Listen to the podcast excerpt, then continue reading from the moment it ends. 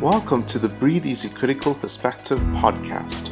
My name is Dominique Pepper, and in this podcast, we interview leaders and experts in critical care.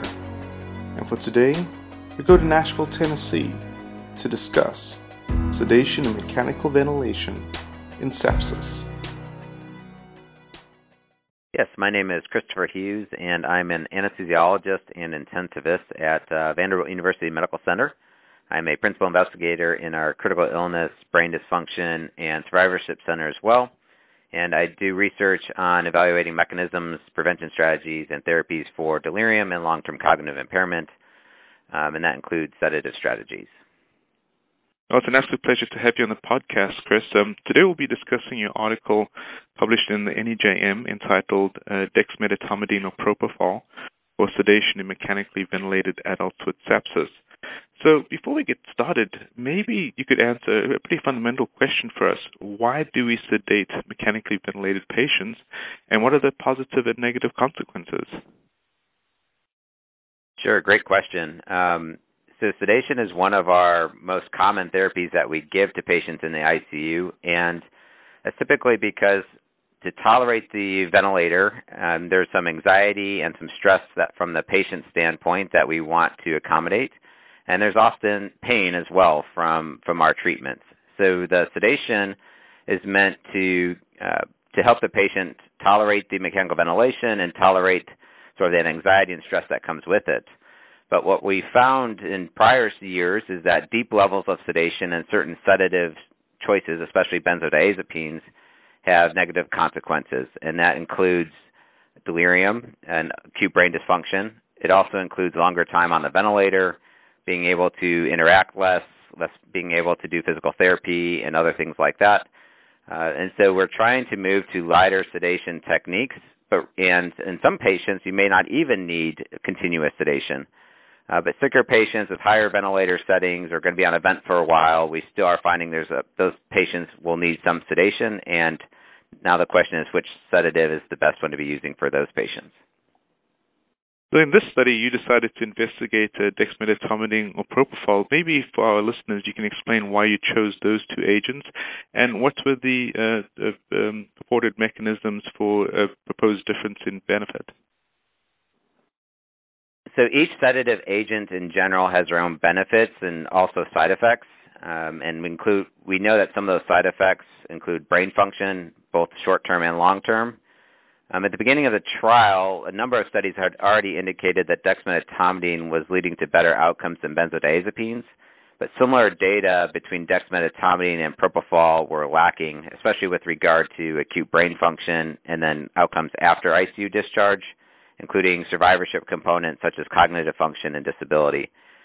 So there are different mechanistic uh, mechanisms of sedation. Dexmedetomidine is an alpha 2 agonist whereas propofol is a GABA agonist. And one question would be, since we saw benefits with dexmedetomidine against the GABA agonist benzodiazepines, would we expect to see those same differences with GABA agonist and propofol?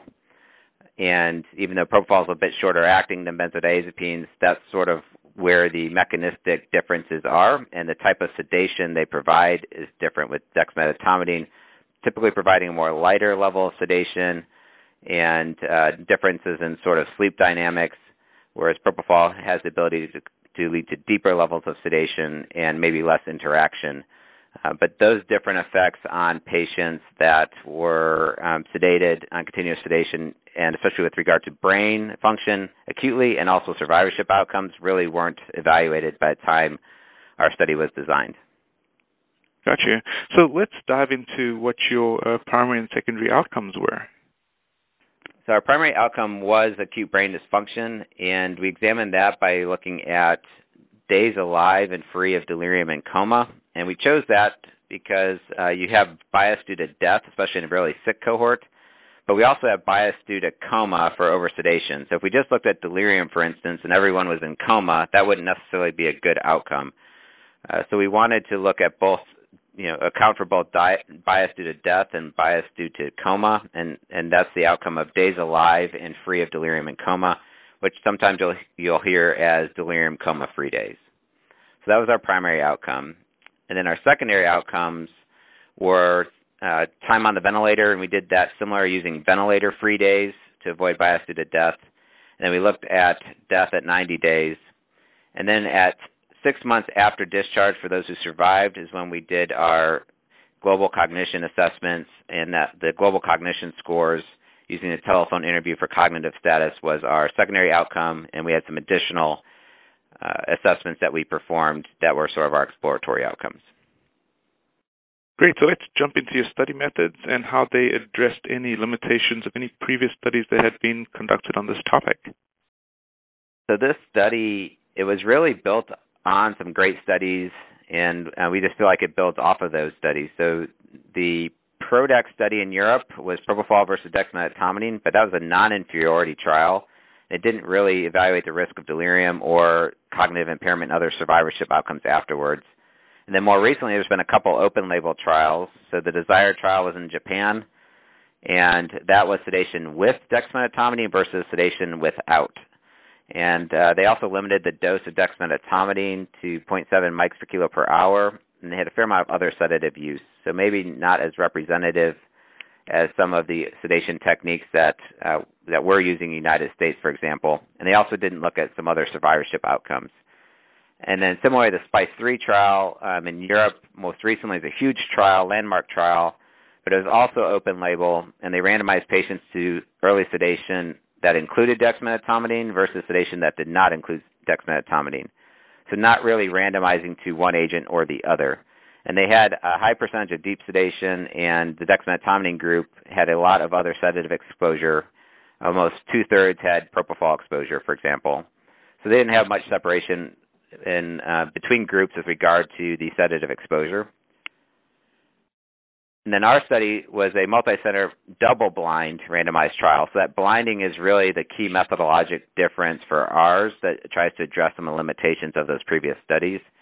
And we blinded by having investigational pharmacists prepare study drugs in IV bags that were then covered with a black bag and black tubing covers.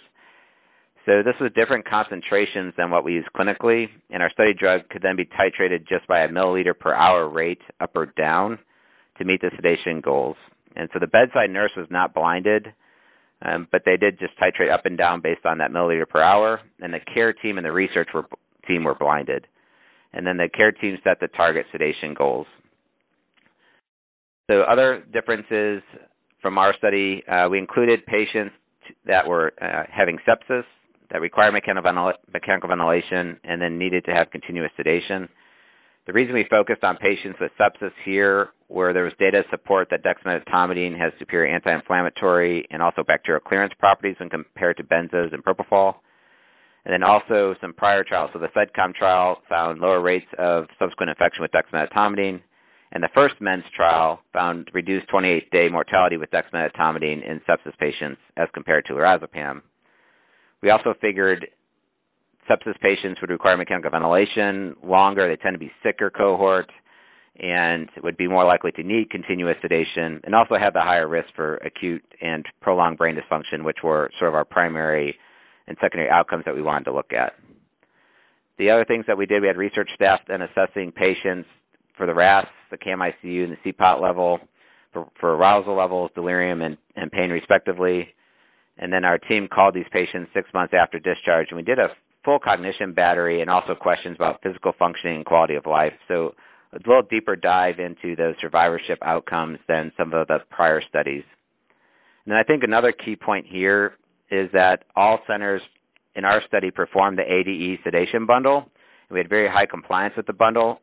So the trial was being conducted with much more up-to-date sedation bundle strategies than some of the prior trials, which I think is important given that we know how effective those bundles are, and we want to see if the sedatives were effective in addition to those to that bundle, as opposed to some of the prior studies really didn't control for that aspect. That's a really good overview. So let's talk a little bit about um, side effects in terms of propofol and dexmedetomidine. Um, both have uh, important side effects that can occur in critically ill patients. How did you uh, monitor for those, and when would you discontinue the study drug? And then also, could you maybe comment on the cost of these drugs, so the so-called econotoxicity of uh, medication? Sure. So we tracked blood pressure and heart rate. We also were tracking pressor use as well. Uh, there were some prior reports about uh, potentially increased risk of ARDS in dexmedetomidine, which we did not see, uh, but we were tracking ARDS as well as a safety outcome. And then triglyceride levels and cortisol levels. So triglyceride levels because of the lipid of propofol. So we tracked that at 7 and 14 days on top of if there was any other clinical reason that the clinical teams ordered those labs. And then for dexmedetomidine, there was some early data that has since been uh, disproved that maybe there was increased risk of adrenal insufficiency, and so we were tracking cortisol levels as well for de- um, seven and fourteen, day seven and day fourteen, for the two agents. So that's sort of the safety profile that we were looking at. We also track things such as uh, self-extubation and reintubation as well. Um, and for discontinuation of study drug, for the most part, that had to be either because of significant bradycardia that required treatment. We allowed treatment once, and then if that continued, then we discontinued study drug. Uh, but those rates were extremely low uh, in our in our study. Other reasons to stop study drug would have been if there was sort of a new stroke or structural brain disease, uh, or if there was just so much hemodynamic issues with the agent that the primary team thought they needed to either come off of sedation or maybe have to use midazolam or some other agent that would maybe be less hemodynamic effective than dexmedetomidine or propofol. And those are important. And in terms of the cost, uh, here in the United States, uh, we're sometimes fortunate to be able to use rather expensive medications. Um, for those who maybe don't have that luxury, uh, are there any differences in cost uh, for uh, dexmedetomidine and propofol? Yeah, thanks for bringing me back to that one. I didn't add that to the end. So, for previous studies, dexmedetomidine was uh, quite a bit more expensive uh, when you looked at just the drug costs, but because of improved ventilator times and getting patients off the ventilator and out of the ICU faster, you often recoup that and led to overall cheaper costs. That was mostly compared to benzodiazepines. Not as much data comparing that against propofol. More recently, though, dexmedetomidine has gotten cheaper and, and, and is off patent, and at least at our center, there's really not much difference in pricing now between propofol and dexmedetomidine. So that may not be true at all centers, and but I believe now with the with dexmedetomidine going generic, there shouldn't be much difference between at least in the United States between propofol and dexmedetomidine with regard to cost. Great, Chris. I think you've given us a great overview of your RCT. So let's uh, dive into your findings. Uh, what were your key findings, and how did you interpret them? So overall, we included 214 patients with dexmedetomidine and then 208 that received propofol. Um, and just to give a little bit of background of the of the cohort to put the the findings in context, these was very high severity of illness. So Apache 2 scores of 27 and SOFA scores of 10, and that's what we would expect with patients with sepsis on a ventilator. And a third were surgical, and about two thirds were medical patients. But we started the study drug pretty early, so on average within 24 hours of the start of mechanical ventilation, and then we gave the study drug for a median of three days overall. And the median RASS scores while on study drug were negative two with low sedative doses. So our median dose of dexmedetomidine was 0.27 mics per kilo per hour, and for propofol is 10.2 mics per kilo per minute. And I bring that up just to say that we were able to follow our protocol and had good compliance there, high ABC DE bundle compliance, as well as uh, lighter sedation techniques and low sedative uh, low of doses, and also CPOT scores were tracked as well. So we felt like we were in line with current recommend, recommended light sedation approaches. So, and we also had, importantly, very low rates and low doses of the open label study agents themselves, so not much cross contamination of propofol and dexmedetomidine between groups. So in that setting, we found no significant difference in outcomes between the two agents with regard to brain dysfunction, so days alive without delirium or coma, we found 10.7 versus 10.8 days within the 14 day intervention period, so no significant difference there. We found also no significant difference with ventilator-free days in 28 days, 23.7 for dexmedetomidine and 24.0 for days for propofol. And we found also no significant difference for mortality at 90 days.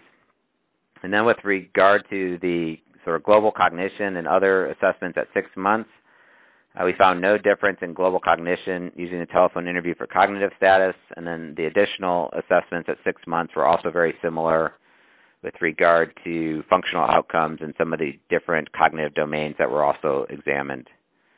And then the other thing that's important to note is the safety profiles. There's a little bit of differences in there, but overall the safety profile seems very similar, and the amount of organ dysfunction was also the same between groups.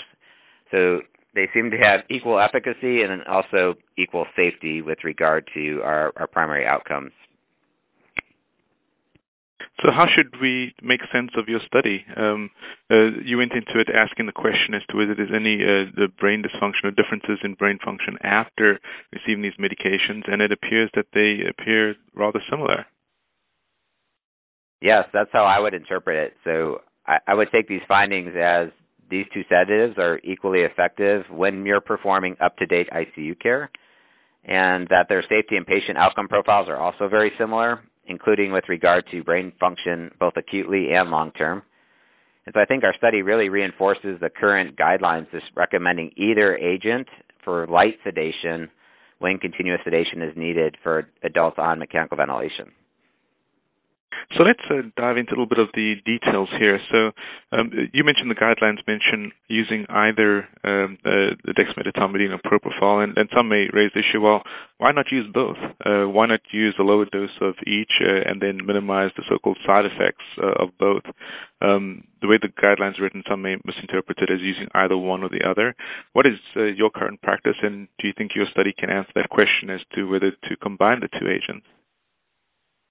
Ooh, great question.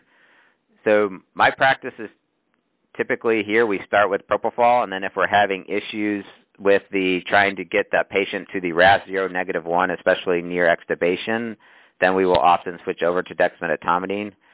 Or if we're having to have you know someone who's on deep sedation, then propofol is our, our first line agent. Versus some of the aspects with patients that we think have a high potential for either drug withdrawal or alcohol withdrawal or some of those type issues where the alpha 2 agonist or some reports about the benefit there, then we may go dexmedetomidine right away. Um, so I think that's sort of the the in general where we're falling. But with regard to then using both of them combined, I don't think our study really answers that, and I don't know if the data out there really support that technique or really not necessarily disprove that technique either. It's just not really been evaluated. So I, I think the the bigger point here is getting to the light sedation. And sometimes if you're titrating multiple different agents, like we wouldn't normally start two different opioids, for instance. Now this is two different mechanisms, and that that is a little bit different here. Um, so I I think it is a potential if you think the alpha two agonist makes a lot of sense, and you, for instance, want a lower heart rate because of either myocardial ischemia or some other reason, then maybe that's beneficial. But I don't think we have enough data, definitely not from this study or even from the prior ones, that say sort of the combination technique is superior to one or the other. But I also don't have data that says you can't use both of them together. Gotcha. And then in terms of your study design, you aimed for light sedation and you defined it as a RASS score of negative 2 to 0. But in terms of your results, you, you said the um, median was actually negative 2 and your interquartile range was negative 3 to negative 1. Um, and that was following the ABCD uh, guidelines. So uh, the question I have for you is the goal was to aim for light sedation. Do, were you actually able to achieve it, or do you think that just, that just reflects, you know, the complexity of the patients you're taking care of with sepsis? I think both. In in our case, if you look at sort of the RASS scores over time, we started study drug very early, and most of the time when we were starting study drug, the patients were fairly quickly after intubation and getting started on mechanical ventilation. And we know most of those patients start off probably deeper than we even intend, and then it lightens up through time. And that's exactly what we saw here. So I do think that is one of the reasons the median is at negative two, because initially when we randomized patients, our median at time of randomization was more at the negative three mark, and then they lightened up through the next couple of days. And if the farther out they went, the more that they were running at that more negative one type mark. So, so I do think that is a, a part of that, and I do think that's also because of the severity of illness that we had with patients being sick on a ventilator and often with ARDS and on pressors, et cetera, leading to the sort of longer ventilator times and potentially higher ventilator settings. So you mentioned that a number of these patients were sick, and I think at study enrollment, uh, about 35 to 44 percent of them had delirium at enrollment. So, so what effect do you think that played into the long-term outcomes? Uh, we know that sepsis, uh, similar to, and we find that true for COVID-19 now as well, that there are these long-term consequences of uh, inflammation due to sepsis picture. How did that play into your uh, study findings? That's a great point. So we have, if you look at our outcomes, we have a significant amount of patients that are scoring at or even below scores that indicate cognitive impairment. So we saw a lot of cognitive impairment in our group, and I think that has to do with the brain dysfunction that we saw, and then also sepsis as well. Um, so I do think that's one of the reasons why we saw that prominent amount of cognitive impairment in our cohort. We just found that use of the sedatives didn't really change, at least between these two agents, didn't change whether or not that cognitive impairment developed. So, how would you look to minimize? I mean, it's pretty substantial. If we're unable to alter certain drugs that we're using, um, and uh, pretty compliant with the bundle, uh, what other strategies could we employ to reduce uh, this burden of brain dysfunction? Are we just diagnosing sepsis too late, or is this just sepsis picture?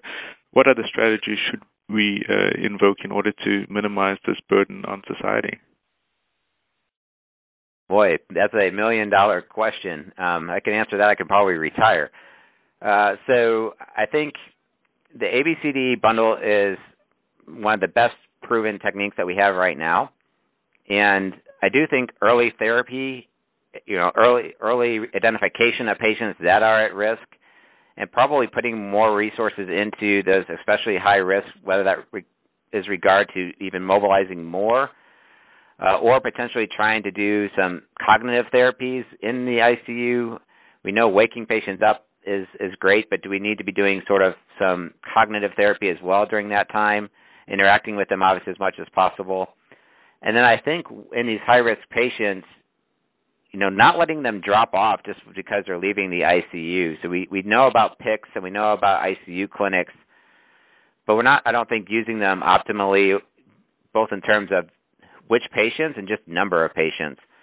And so if we see someone that that is this sick or is having this brain dysfunction in the hospital, you know, having systems that trigger this follow up so that people know to look for but also potentially doing things, whether it be physical therapy, occupational therapy, cognitive therapy afterwards, and continuing sort of that care paradigm both for the patient and for the family as they're progressing into their recovery. I think this is a process that's going to be months long for patients and not just while you're while they're in the ICU yeah, we definitely need a whole bunch of more research, and uh, there is a whole lot of research ongoing. We, we need to find uh, uh, solid interventions that improve outcomes.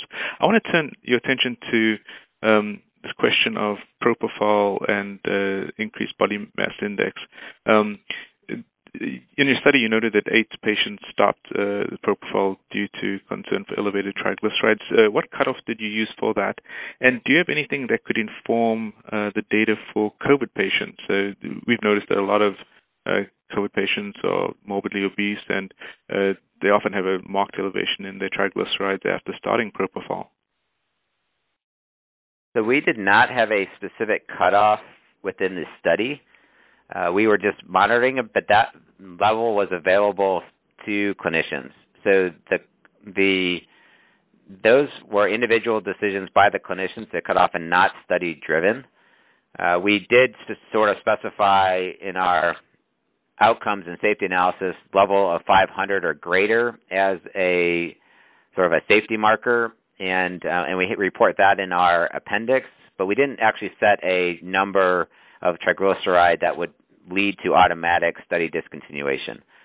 If we thought there if there was concern for propofol infusion syndrome or propofol related infusion syndrome, then that would lead to automatic discontinuation of study drug, uh, but not triglyceride levels here.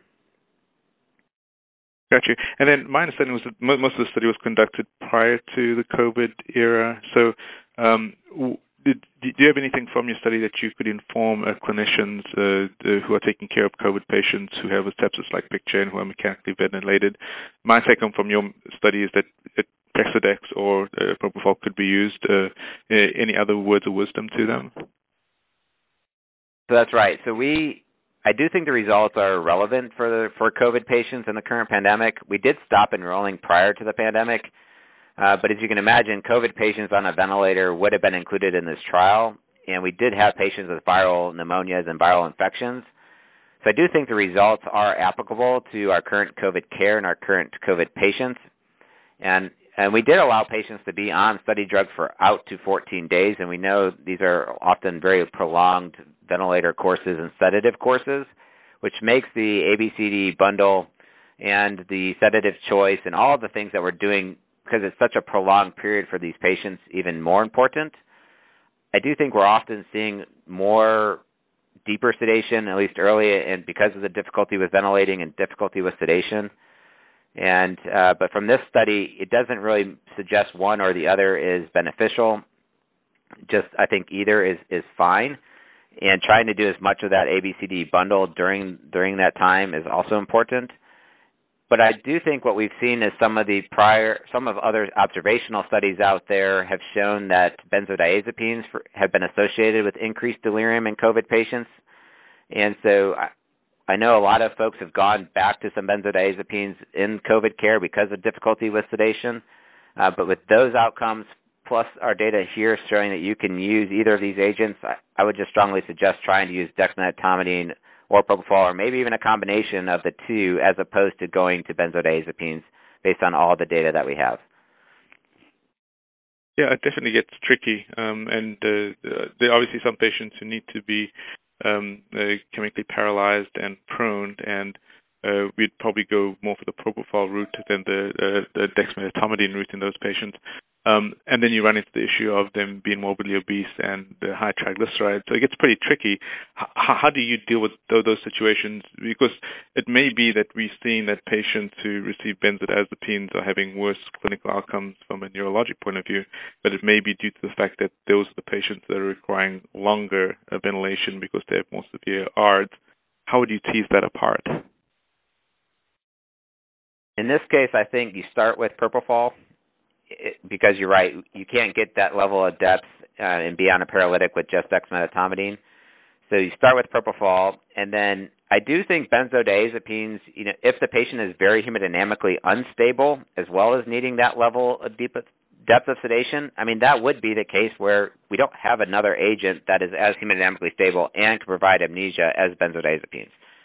You know, so there is going to be a role in those cases. Uh, but the other option would be instead of doing maybe a continuous infusion of benzodiazepines, you can do propofol with just some intermittent dosing, or even dexmedetomidine with some intermittent benzodiazepines in those severe cases. But if the hemodynamics are allowing it, then I think you're better off potentially doing the combination of, of having your propofol, but then limiting that dose to avoid both propofol infusion syndrome or hypertriglyceridemia, and then adding either dexmedetomidine. Of course, you can add some fentanyl or even some other adjuncts for pain and for other things as well that that may help sort of just overall reduce the amount of continuous sedation that's needed. There isn't great data, as we know, on antipsychotics for delirium, you know, but maybe that's better here than doing a bunch of benzodiazepines. So all that stuff I think has to be teased out. In my mind, I would go to either propofol or dexmedetomidine if it's a if it's a lighter sedation is capable. If you're having to go to deeper sedation, then propofol. And then if you have to be at deep sedation and are severely hemodynamically unstable on multiple pressors and, and think the propofol is contributing to that, then benzodiazepines. Now, as you're, but try to limit that as much as possible. Use the gut when you can for PO medications to avoid sort of the buildup of the IV medications. And that could be with pain agents such as oxycodone or gabapentin, or maybe even antipsychotic agents. if you are having a significant amount of agitation and delirium, even though we don't think that has that's not been shown to make a huge difference in outcomes compared to placebo, if it helps you reduce your if you're having severe agitated delirium and that helps you reduce some of your continuous sedation exposure, then that may be useful, even though we don't have outcomes data to support really any of that at this point. Gotcha. So I want to turn to this question of mechanism. Um, you had mentioned that, uh, that there was a, purported uh, uh, difference between the two based on the fact that um, uh, acted on alpha-2 um, agonist, whereas propofol was working on the GABA receptor. Yet the benzodiazepines also work on the GABA receptor. So how did you um, reconcile the fact that uh, dexmedetomidine and propofol had similar outcomes, whereas dexmedetomidine versus the benzodiazepines had so much uh, a bigger difference? I think in this case it has a lot to do with the half life and the pharmacokinetics of the drug and the buildup, as as we were sort of talking about with COVID patients. In that with the benzodiazepines, especially the continuous infusions, they just hang around for so long and cause just a much more prolonged sedation exposure than what we were often planning. Whereas propofol being shorter acting is even at the higher doses will still clear faster than the benzodiazepine. So I do think that sort of pharmacokinetic profile and volume of distribution and things does drive a lot of this when you are on continuous sedation. It does also, though, I think, show you why it's really important to do these spontaneous awakening trials to at least give some time with no drug going in to clear some of that and allow the patients to to wake back up and let us know where they're at before we start sedating them again. So I, I think that's really a big part of the difference here for for why propofol versus the uh, versus the benzodiazepines. And then maybe you could comment on the utility of um, the preliminary studies. For example, we do a lot of basic uh, science studies, a lot of translational studies, um, which are used to support randomized control trials. And it's been noted by some that sometimes a lot of these uh, preliminary work in the basic and translational work doesn't carry out into the real world setting. Um, what are your comments about that? Should we continue doing those studies? Um, uh, what did you as a group think about it? I agree that it's unfortunate that we have a lot of basic science and preclinical work that supports something and then we get into into humans and especially with critical illness I think the difficulty is just there's so many factors that go into that um, and that it's not often just one one pathway that is inter, is that can be corrected. It's so many different pathways, but then also so many different illnesses and insults that get combined into one. So really, I think maybe the term personalized medicine is overused a little bit, but the trials are going to likely have to, if to see success or some of that translation, it's either going to have to be massive trials that are more pragmatic for stuff that we're sort of more commonly using, or it's going to have to be even more focused and less generalizable, where it's something about the patient, either a biomarker or very specific risk score that will then lead to the randomization to one agent or the other, which then decrease the generalizability on the backside, but potentially and make it more difficult to find patients, but may actually give you a better chance of success. So, so overall, I think it's just the the milieu of critical illness and sepsis and how difficult that is, and you throw ARDS and sedation and ventilators and all the different insults that go on, immobilization, uh, isolation, you know, you name it, nutrition deficits, etc. When you throw all those things together, it's so hard to find a big difference in outcomes, sort of affecting one pathway. That we're just going to have to either step back and do more giant pragmatic trials accounting for all that or narrow down and see if we can find these specific patients that may benefit because of these these very specific mechanisms that we can that we are finding in the in the lab.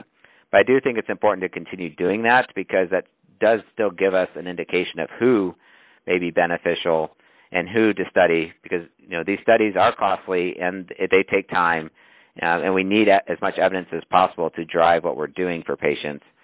So, so I do think there is a role still. I agree. Um, so maybe we could discuss very briefly. We, have covered a number of the limitations uh, in your study already, but uh, one of them is the fact that it was conducted in the United States versus elsewhere. Maybe you could comment on that versus, and then as well as any other key limitations that we haven't covered thus far.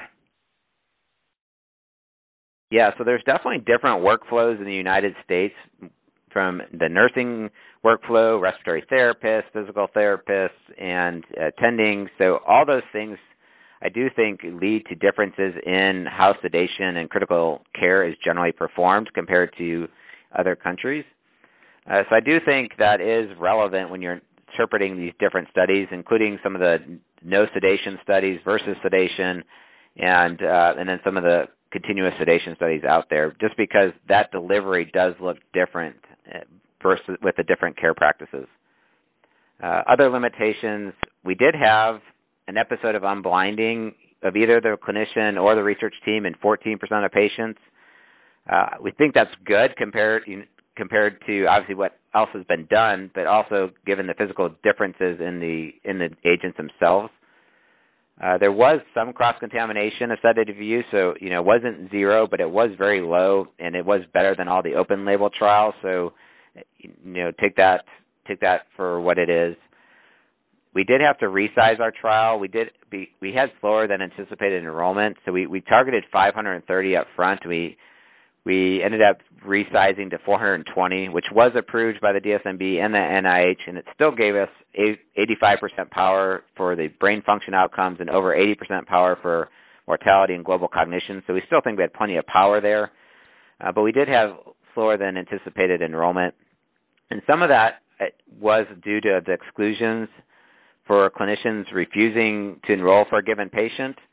Now, this was mostly, it seems anyways, mostly from when patients were having a difficult course with hemodynamics, ventilator, family dynamics, or you know other reasons, and so the team didn't really want to add another layer of complexity of not knowing what sedative the patient was on.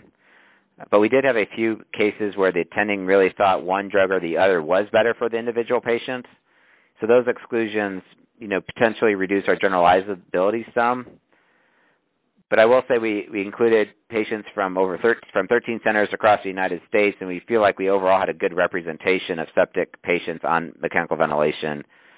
Um, but those would be the sort of limitations that stand out to to us to know about for the study. Agree. And then, how do your findings advance clinical practice?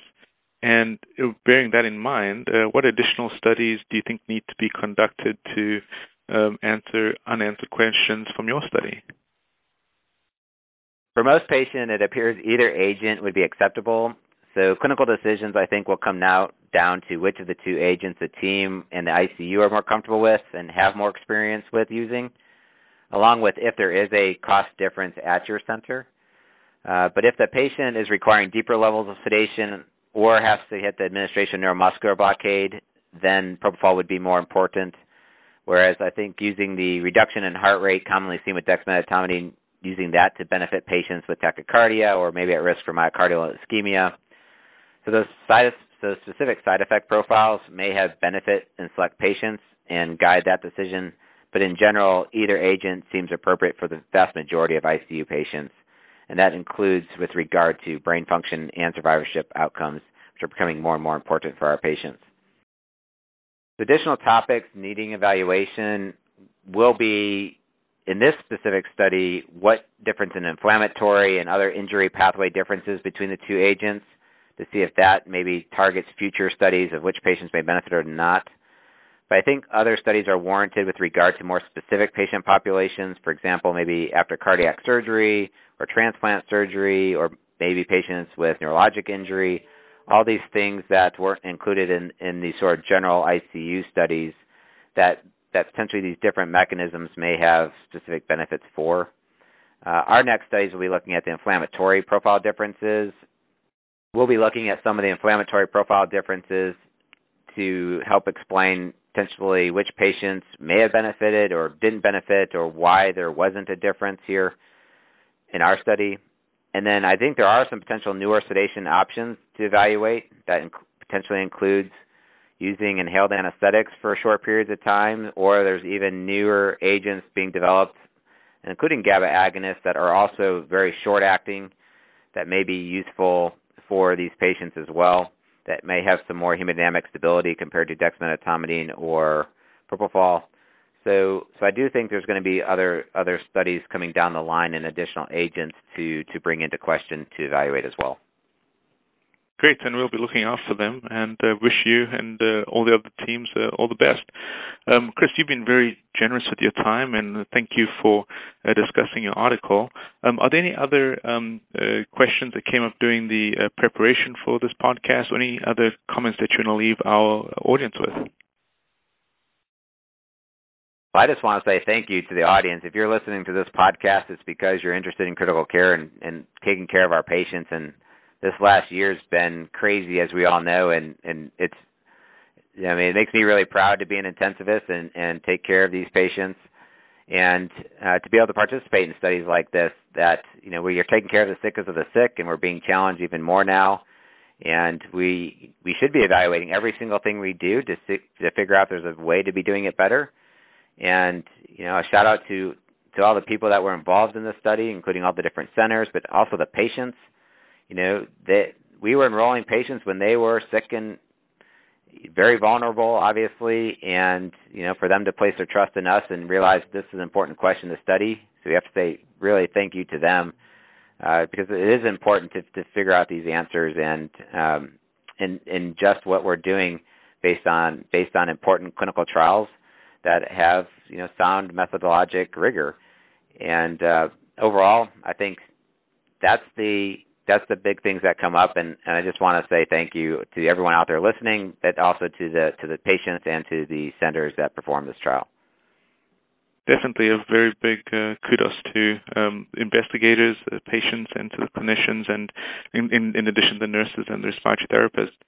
Chris, a really outstanding paper uh, for our audience. Uh, we discussed uh, his NEJM article entitled Dexmedetomidine or Propofol for sedation in mechanically ventilated adults with sepsis.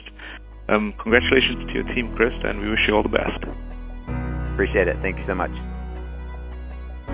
A big thank you to Dr. Hughes, and a big thank you to all of you for listening to the Breathe Easy Critical Perspective podcast. I'm Dominique Pepper for the American Thoracic Society.